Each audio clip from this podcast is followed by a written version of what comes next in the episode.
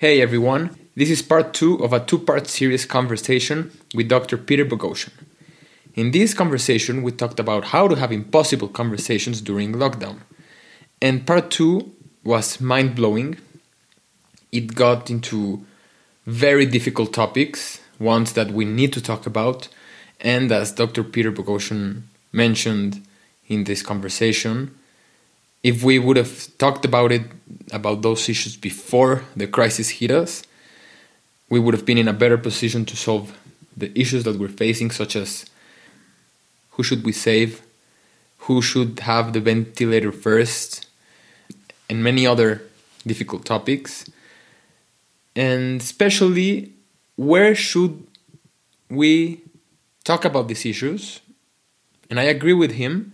He says that in college campuses because that's where we form ourselves. That's where we shape our identities, or our, uh, at least the way we think of things. And instead of using all of our energy to file grievances because we thought that something was said that could trigger someone, could harm someone, or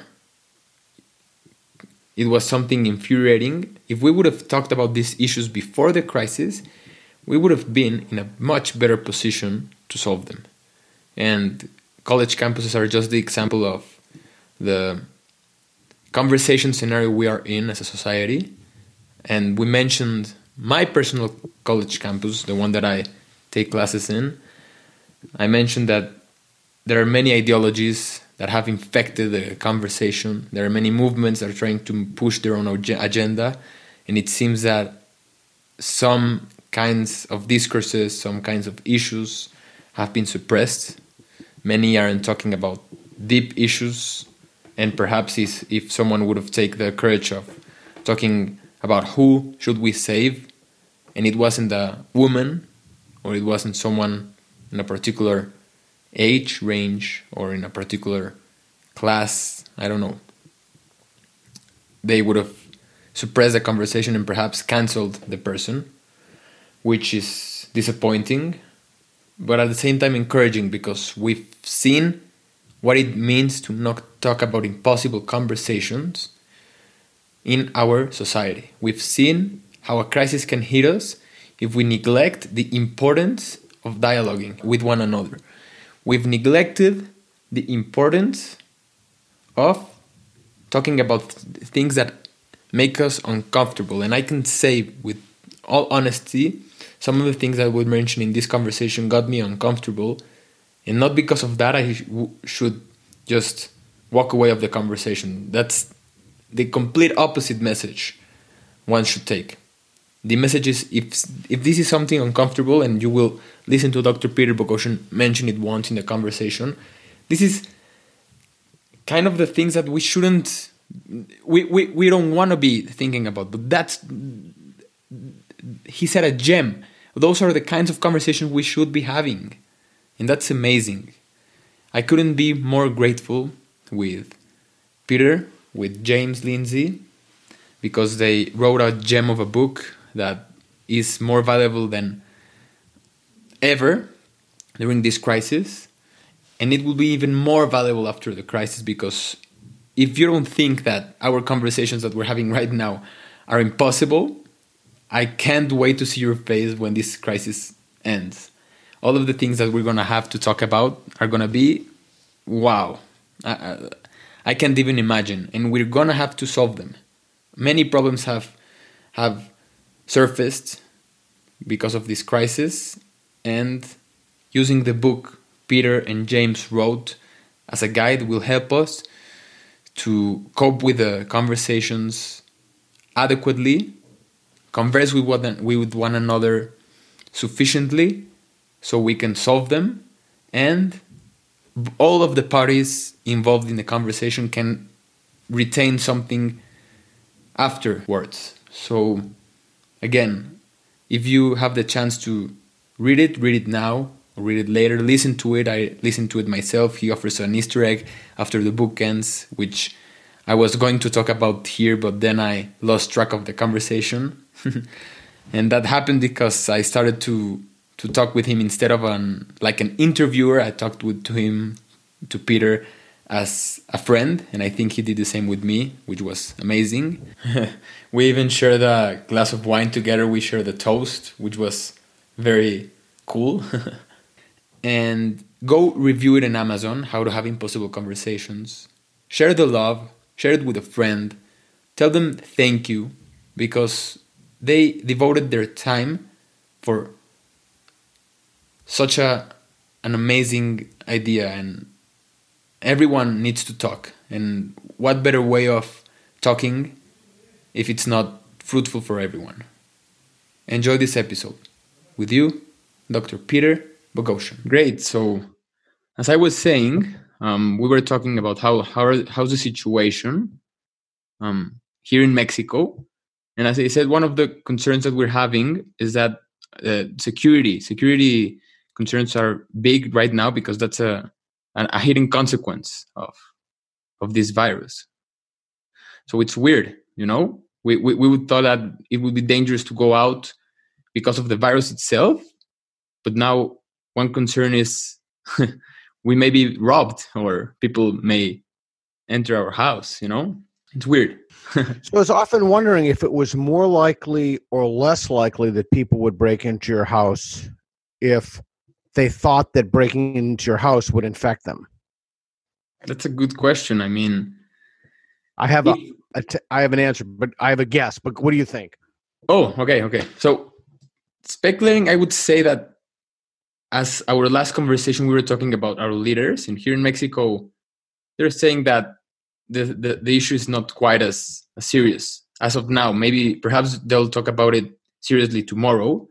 But right now, the general public seems to to to think that the, this virus doesn't infect everyone. So it is more likely to. I, I don't know. I think it, it'll be more likely. What do you think?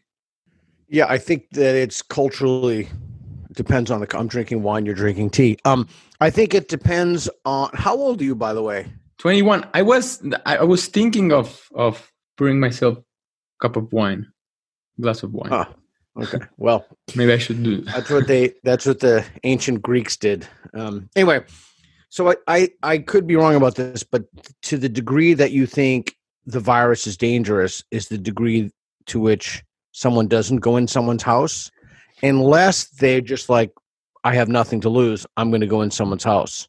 You know, like I think people either without the cognitive wherewithal to figure out how serious this is, or people who just are absolutely hungry or total miscreants anyway. Is there a firearm law over there? Are you allowed to have handguns and such legally?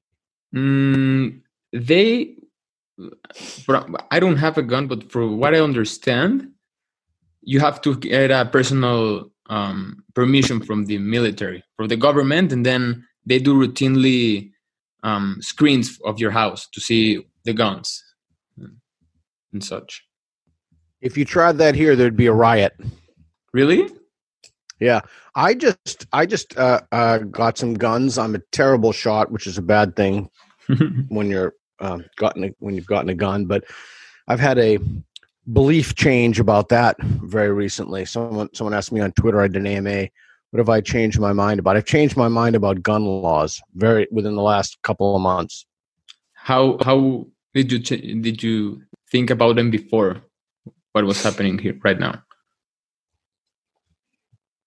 I thought about them before in terms of harms in terms of actually we talked a little bit about this in the book how many people are killed by accidental shootings how many mm-hmm. people are murdered etc but what i realized a friend of mine i do jiu-jitsu with john merlitz said something to me he said if somebody I mean, it's the most obvious thing in the world but he said if somebody breaks into your house and they have a gun and you don't have a gun it's totally over for you hmm. yeah and i know that's obvious, but I was in a situation in which I didn't think anybody would ever break into my house. So why would I need a gun when we know that the statistics on gun deaths, you're far, far more likely to kill a loved one or my son's friend coming around. Probably maybe he's stoned or whatever, or laughing, or who knows what would happen. Mm-hmm. But I think that the context has caused me to revise my my beliefs. Yeah, and I would think the same. The the the, the we don't think of living in a Hobbesian anarchy in our lives. You know, it's all theory. But when when things get this weird, anything can happen. And one counter counterfactual thing that I that I read recently was that if there are more people in one county or one country with more guns, less violent acts with guns happen. Because I think it's implied like, hey, this guy probably has a gun. Maybe he's better shooter than me. You know, I might not yeah, take a chance. That, yeah, I think that's so culturally conditioned. That said, I'm. It, it is interesting. I've been no, I, have I'm 53. I've never owned a gun. I've shot guns. They're they're not particularly exciting to me. It was eh, it was okay, I guess, once a decade. But the context does matter, and if I, I mean, for me personally, the degree to which I think I my family is in immediate danger is the degree to which I will recalibrate my belief about whether or not I need a gun personally. And as that has escalated rather dramatically, actually, within the last month or two, two months, uh, it's been a slow, but then the, the knob, you know, went all the way to 11. Yeah, that caused me to, the external circumstances in my life caused me to revise what I would had, had would have considered to be a cherished belief. Yeah. I saw a tweet you sent out and you said this is a moral issue that we have to talk about. Like, what happens if someone without the virus needs attention? Let's say in one week or two weeks, and that's that's a. I wasn't even thinking about that scenario. For for one moment, I thought everyone sh- would go to the hospital just if they had a virus. But man, that that's not reality. Someone could get his hand fractured or, as the tweet you sent out, someone can get in a gunfight. And what should we do with it? What, what, with the situation? Yeah, that's that's a good question. What, what do you do with people who are just idiots, and how do you triage them in a hospital situation? I mean, look, I find these to be fascinating questions, and I wish we had a university system that allowed these questions people to engage them. Because if we did, we would have already had the moral infrastructure to deal with it. So yes. Yes. What do we do, for example, when we tell people don't go out curfew, curfew, curfew, and someone goes out hiking thinking it's perfectly safe, falls and breaks their leg, and there are only so many people in the emergency room? I think that's an interesting question. Here's another interesting question. You know, in Italy, I've I've heard. I don't know if this is true, obviously, but I've read from allegedly credible sources that they're not treating people over the age of 65 anymore. Yes, I read that too. Yeah, so it could be true or could be false, but let's just let, let's just think about that. It, it is a really interesting question. Ought we to treat people over the age of 65? Here's another interesting question I would love people to talk about. Literally no one's talking about it. What do we do with the cognitively impaired? How do we triage people of the same age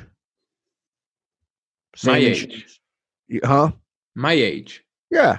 And what do we do if someone has a rather severe uh, mental psychological condition, or how do we? I mean, there have to be some ways to triage. You can say, well, you take who's first. Okay, well, they come in at the same time. Wow. They come in at the same time, and you have one ventilator. So, I mean, to me, the, instead of saying, "Oh my gosh, we can't talk about that," that's traumatizing to me. Okay, well, now what are we going to do? Because yeah. when we're actually in the actual situation now where this, I'm positive this is happening. Yeah. Somewhere this is happening. So unless we would have tried, you know, worked hard to try to have figured this out in the first place, now we're in the mess that we're in. And it's a little bit too late to start thinking about thinking about that now. No, I, so, I agree more. Yeah, and there is something about reality slapping you in the face, right? Yeah. There's something about oh, all lives matter or or, or and, and it's not that they don't matter, but it seems pretty self evident that some lives matter more than others. Right? I mean, there's a, I think I tweeted this out. There was a famous ethical scenario that people grew up on for years and no one ever talks about it anymore. At least I've never seen it talked about. The nuclear bunker scenario, have you heard about it? It just when you said that scenario, it ring the bell like this typical scene from Twilight Zone, the the the show where they they said to the neighbors, "Hey, you have to let us in. You have to let us in," and they break in. Is that does that make like a good connection? Well, here, here, here's a situation, and then you can tweak the variables any way you want. Ten people are in a shelter. It's the some kind of Holocaust, end of the world, Armageddon scenario. Yeah. You only have enough water to last X people Y days. You have to kick someone out of the shelter if anybody's going to live until the you can get rescued. If you don't kick someone out of the shelter, you're all going to die. Who do you kick out of the shelter? And then they list in the you know you again you can tweak the variables, but all there's almost always an older doctor, like a doctor in her 70s, a pregnant woman, there's a religious person, like a, a priest or something, and this, and then you have to you have to come up with criteria to figure out who you're going to kick out of the. Could you imagine asking college kids that day? They'd go right to Office of Diversity and Inclusion. They'd go berserk if you try to ask a question like that. Yes. So, but it's a very interesting question because it really is true. Or, well, well, let me put it to this way. I mean, do, does anybody actually believe that all lives are equal? And I don't mean like, oh, he's from, you know, Guam or something, or he, I mean, that, that you know, it's like the famous trolley problem. Yeah. You can just tweak those variables and put, you know, people who have escaped from death row for who have been um, found guilty of murder who actually murdered people. You know, like what do we do with the trolley? Like you can always tweak the variables, and this idea that we ought to suspend judgment is just insane. Like that's that's insane, people. What you ought to be doing is to figure out to figure out what matters in those situations so you can not suspend your judgment but make better more discerning judgments moral judgments like who gets the ventilator? Well that's a really good question. Wow. Just i mean it's it's such the perfect a perfect storm you know what's happening right now because we have to think about these scenarios in which well first answering your your question about does everybody really think that all lives are equal we've been at least from the days our declaration of independences were written and you know universal declaration of rights were written they they said that you know all lives are equal. And so we we, we supposed it as a as a as a law of our reality, right? Yeah, so, that that all people ought to be treated equal under the law. But but look at my case. I'm a 53 year old guy. If it's between saving me and saving a 35 year old physician with a specialty in acute respiratory illnesses, well, it's a, and you have one one you don't maybe want to say eventually, but whatever whatever it is, then obviously you you wouldn't save me. And I don't know what notion of reality one would have to harbor to say, well, we'll just flip a coin. Yeah. I don't I don't think that's no, it's, that's, Not just, that's not just short-sighted. That's who, who are you not to make that decision? Mm-hmm. Like what what what moral criteria are you using to say flip a coin or make it arbitrary or it just it strikes me as just it's having not talked okay. It's just so incredibly frustrating to me. Having not talked about these problems do you think that we're now better situated to deal with them? No, no. every time you don't talk about something you i mean isn't that the whole basis of psychotherapy? You're now less situated to deal with those things. Yeah. Yeah. And this is getting into mexico the, the, this notion of social justice and in in my college campus i've seen it and this reminds me of your reversed q&a and they said you know oh did you see that? Yeah definitely. It was wow. And so a lot of, of, of, of the guys talking they were saying this is happening and we need someone to to to go ahead and say that this is wrong you know? That there was this girl who who was in her, her class and someone said to her or to, to her teacher that she was she was saying things that weren't accurate. And then she went with him with the guy who who stood up to the teacher and she said thank you for for saying that you know thank you for telling her that she's she's wrong. And he said you know you're not the first person to to say that and i think we're not in that in that position here in mexico but we're just starting it, it's like a like a lag defect what's happening here. Right now all of our student newspapers and there's this the, the me too movement has has has also come into my college campus and professors that i you know there's this professor who's an emeritus professor.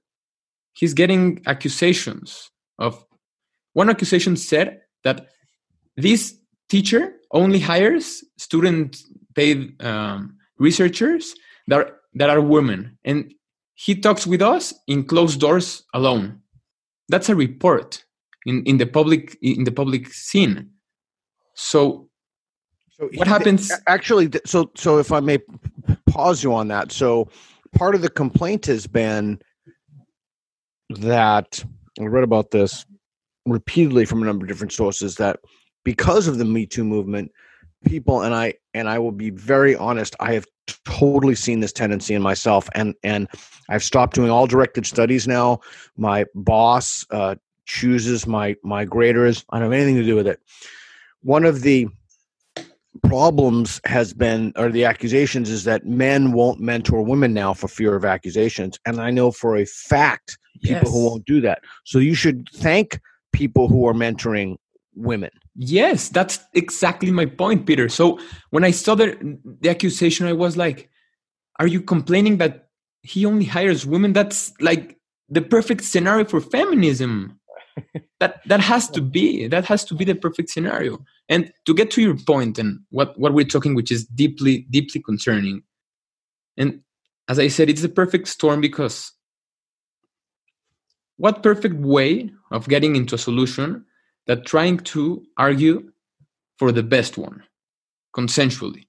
But what happens when people who have good ideas but have skin in the game don't want to lose the skin in the game, you know, and they prefer to be enclosed behind closed doors and saying nothing. So I think that for for us it won't be a surprise if we see a complaint in a hospital or or somewhere else where someone saved a life that you know it was discriminatory yeah. you know i was was I, I do a little walk around the circle where i live mm-hmm. i was mm-hmm. talking to james lindsay my fellow author of how to have impossible conversations He's he was genius. telling me that his buddy was telling him a story that some her ex-boyfriend his I think it was his daughter's, not Jim's daughter, but someone else's daughter's ex boyfriend was banging on the window and she was freaked out by it. She called the police. The police came, took the guy.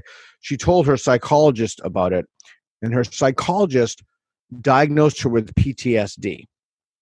Like the same thing that, you know, people get when I was on the prison committee a few years ago, and some guy told me this story when he had somebody come in. He was, I think, he was a psychiatrist. He had someone come into him and his buddy got his brains. He, they were in a, uh, a a Hummer together, and it was hit by an IED, and his friend's brains ended up in his mouth.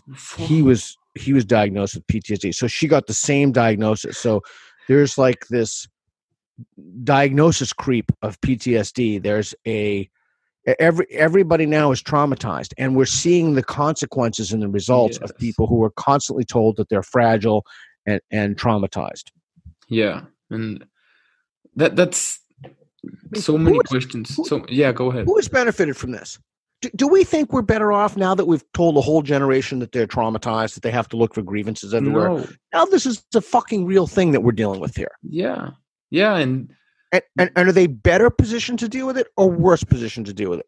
Worse worse who tells far. me exactly. Anybody who tells you with sincerity that these folks are better able to deal with this that is it. That is in philosophy and anthropology and other disciplines what we call an incommensurable worldview. Ideologies.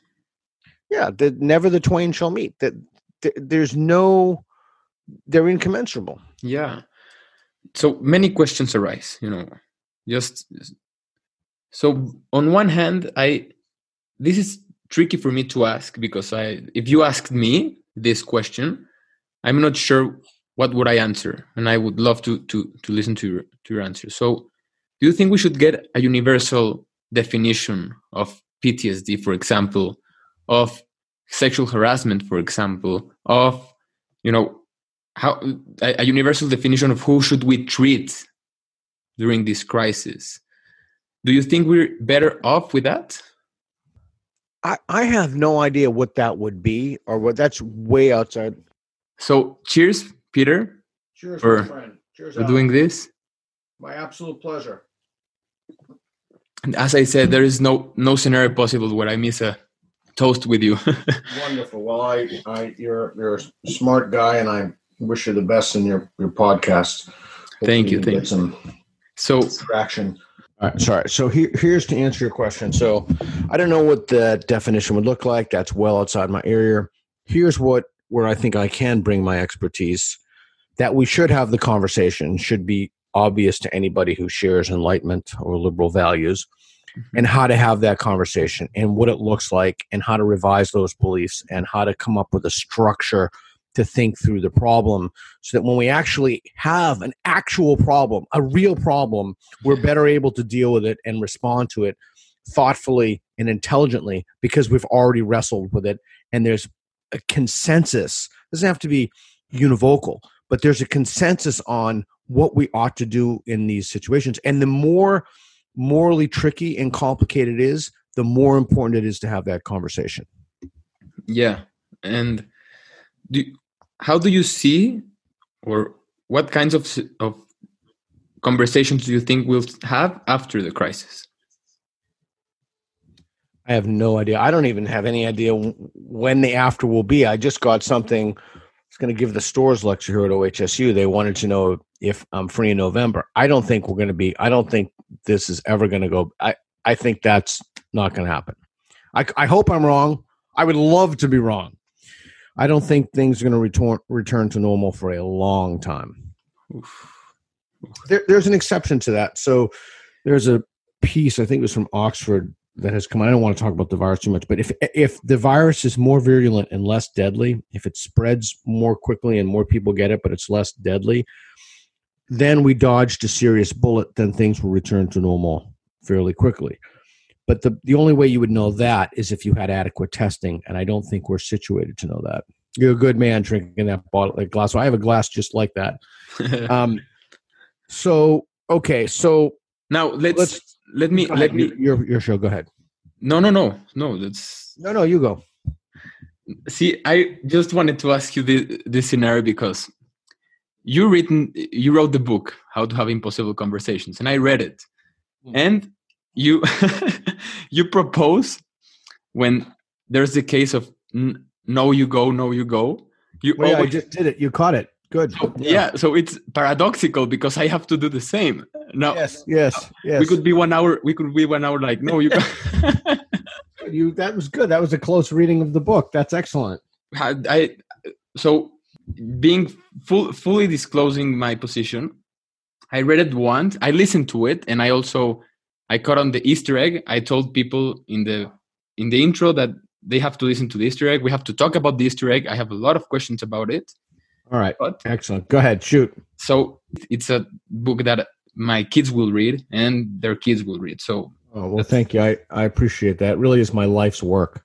yeah, and as I said last time, man, thank you, thank you for being in the same philosophically speaking, in the same time and space with me because you know I have everything you everything's here now. You know, you you're, you you showed us the way to have impossible conversations, and one of the things that I wanted to talk of what you said. Are we in a better position to talk about this? Is my generation as a 21 year old seems to be very affected by what's happening with social justice, with ideologies. So, those who want to speak with truth rather than emotion have to read this book. And those who speak with emotion need to read this book twice, you know? But let's get back.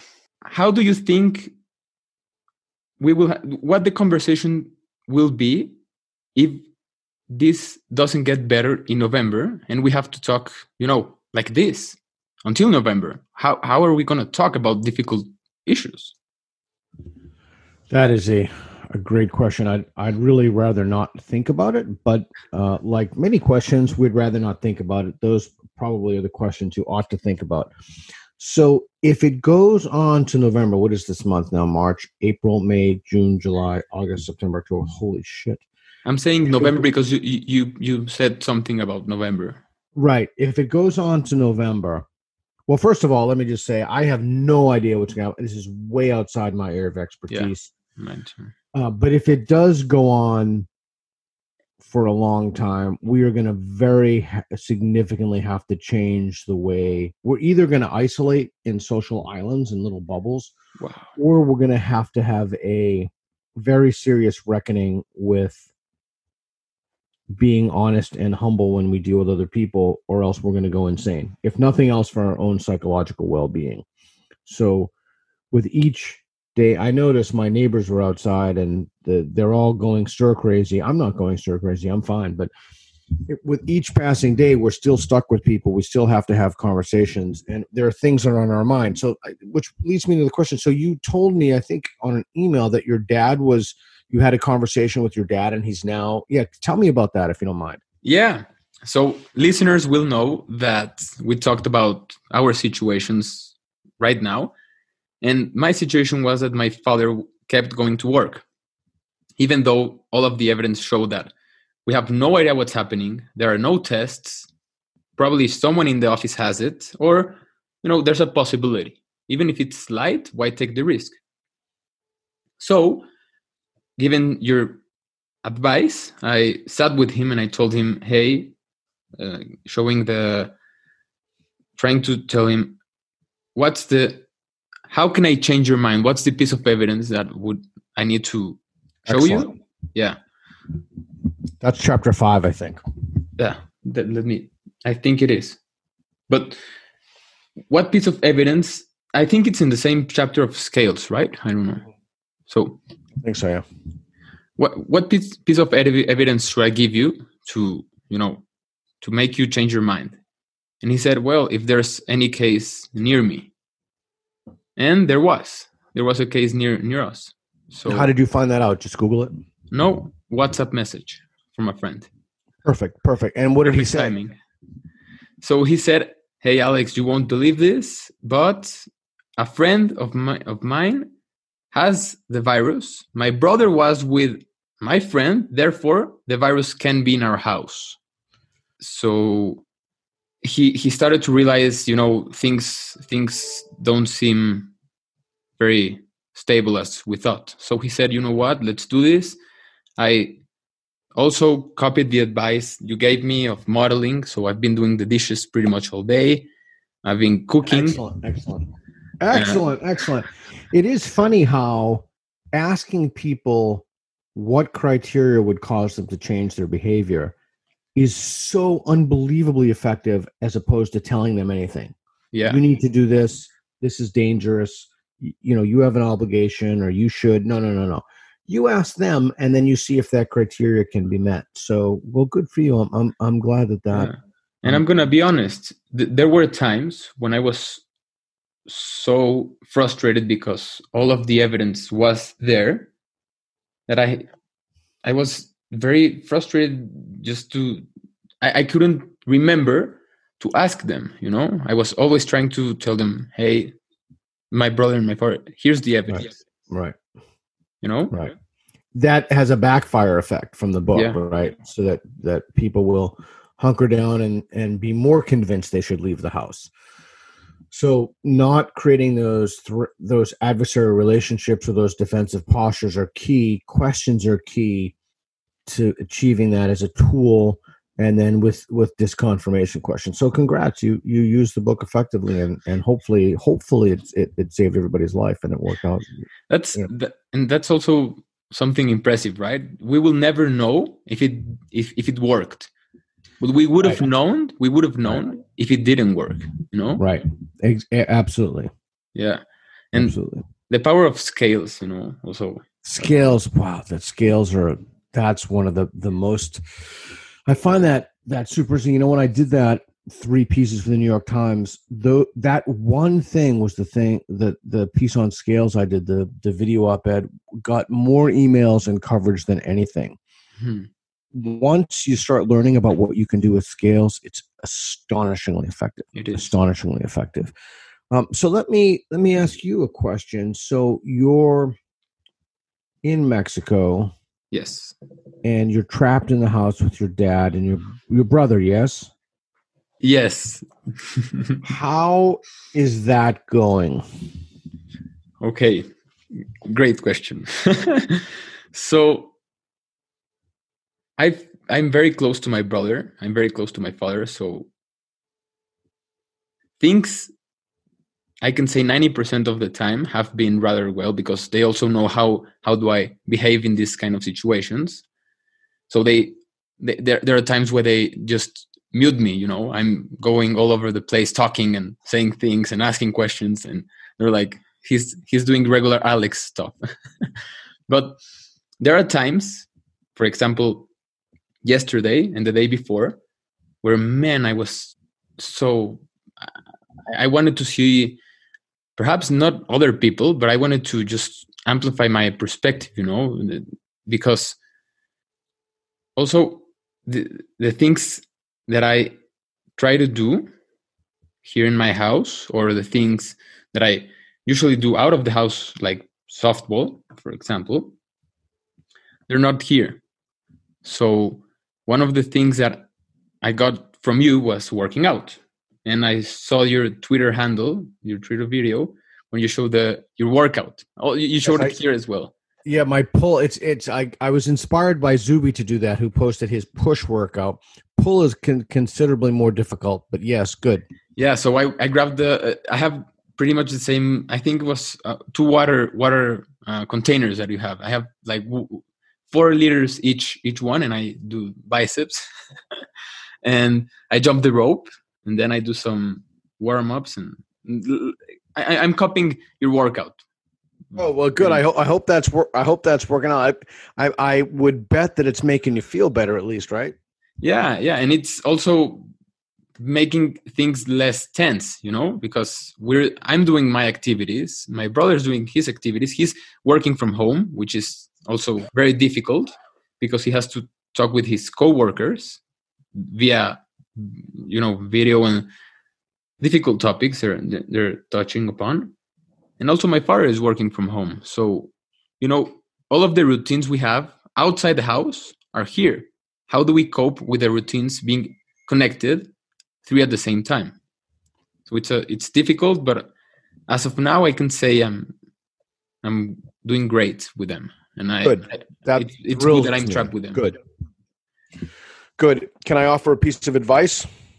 wow yeah So have dinner together, Mm-hmm. and beside dinner, when you have dinner together, don't talk about anything the pandemic, the virus, anything. Just talk about how you're doing, what you're working on, etc. And after dinner, unless it's going to be lunch, the only exception, don't talk to them, don't see them. Do your own thing. yeah I'll, I'll i'll do that and how's from your end how how do you see from let's start in portland and then you know going ma- macro to your house how how's everything Well, to be honest with you, my my, my wife left. She moved out. Um, she moved out because she is a healthcare provider. She's a physician at OHSU, and she has to see patients. She she there's no like there's no virtue. If someone says she said her first patient said to her, "I have an irregular heartbeat," or "I think I have an irregular heartbeat," she has to check her heartbeat. What's she going to do? You can't do that virtually. There's no way with our level of technology. The, anyway, the bottom line is, so she moved out. Im- immunocompromised. It's been tough. I'm not working now. I think I mentioned last time I was planning a world tour. So that's you know a lot of money for her to get a separate place. Uh, she's not here, so she doesn't have her emotional support system. I don't have my wife; she's gone. Um, it's tricky, tricky uh, situation given that she is really in an, a very high risk environment. So, but we know what what are you going to do? She's a physician, and she would never not go in. I mean, she would go in. She would not go in if she could not go in, like virtual. But there's some stuff you just can't do virtually. I mean, you, I don't know what percentage it is, but the bottom line is she doesn't live here anymore. She's moved out. So she will move back in uh, once she's certain she's virus free. So that's basically what's going on with me. My my son's going a little stir crazy. He should be in China right now. My daughter is she's handling this uh, remarkably well. We just worked out today. We threw softball today. Mm-hmm. Um, we I'm gonna I helped her with a writing assignment today. Um, but it's you know, and then and then I'm gonna watch TV tonight. Hopefully, we have a family TV where where no one we're gonna watch Narcos actually, where uh, you know, we just chill out and let our mind go. Yeah. So it's you know, I'm not gonna BS you. It's it's it's tricky. It's a it's a tough time. You know. Yeah, and is, is your wife personally handling virus cases, or she's handling other cases? She's handling other cases, but there's every reason to believe that she works with vulnerable populations that they're more likely that they have the virus not less so you walk over to someone and you examine their heartbeat and that's that's yeah. that yeah and what do you what is she going to do you know what am i what is anybody going to do. And and you know the, the decision for her to leave was not one we arrived at capriciously um it's serious, you know, and, and especially as the street where she lives on, you know, there have been a lot of broken windows in the store and such. Um, so the lawless elements are rearing their head. So it's it's a tricky time. Yeah, it's a tricky time for everybody. It's a, it's a tense time, but I think that's why it's even more important to keep a clean house, to do the dishes, like I we mentioned, we talked about, to uh, to not talk about it when you are together, and to you know to give the impression that things are I don't want to say normal, but th- things have not completely fallen apart. I think that's a, I think that's a, a sage piece of advice. Yeah. Yeah. And so actually, I can't talk too much longer because I. Speaking of which, we have a schedule that I try to put at six fifty four, uh, six forty four. I try to put dinner on the table every night at seven. Yeah. So, is there anything you want to add to?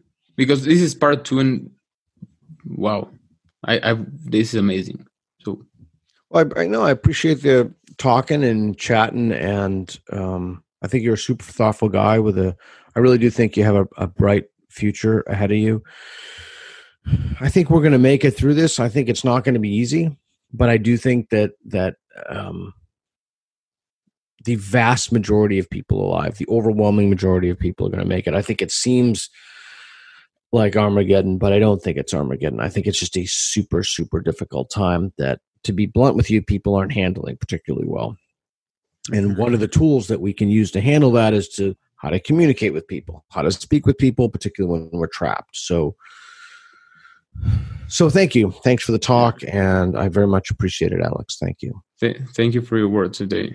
Coming from you, wow, I just a lot to take. Thanks. And as I said in my review from your book, your book is going to be one of the most required books after the crisis because topics will get difficult. We will have to know how to handle them. It is just a gem of a book, to be honest. And thank you. Also, your wife's a hero. Honestly, she she, she just, is she she truly truly. I mean, truly healthcare providers who literally walk in every day knowing that they have a chance to have a, a legit chance to have a ghastly death these people are bona fide heroes. I was just thinking the other day they should be Time Magazine gives the Person of the Year healthcare workers, no hmm. question about it. Great idea. Yeah, I, I would agree, and that's it proves that we often overlook important people such as healthcare providers. You know, I wasn't thinking exactly. of them so essential in my life before exactly. this crisis. So yeah, so if you're a healthcare things, worker and you're listening, thank you, thank yeah. you, thank you, thank you, thank you, thank you, and say thanks from my part to your wife, and say hello to James Lindsay. Tell him that he's he's a hero as well. I will. I in will. different in different areas, obviously. I will. All right, Alex. Thank you very much, my friend. And we'll, we'll stay in great, touch. Have a great night. You bet. Don't be a stranger, okay? Yeah, same. All Thank right. you. All right, bye, bye, Alex. If you find this conversation insightful, consider subscribing to the podcast at any podcast feed you use and share it with a friend. We truly appreciate your support.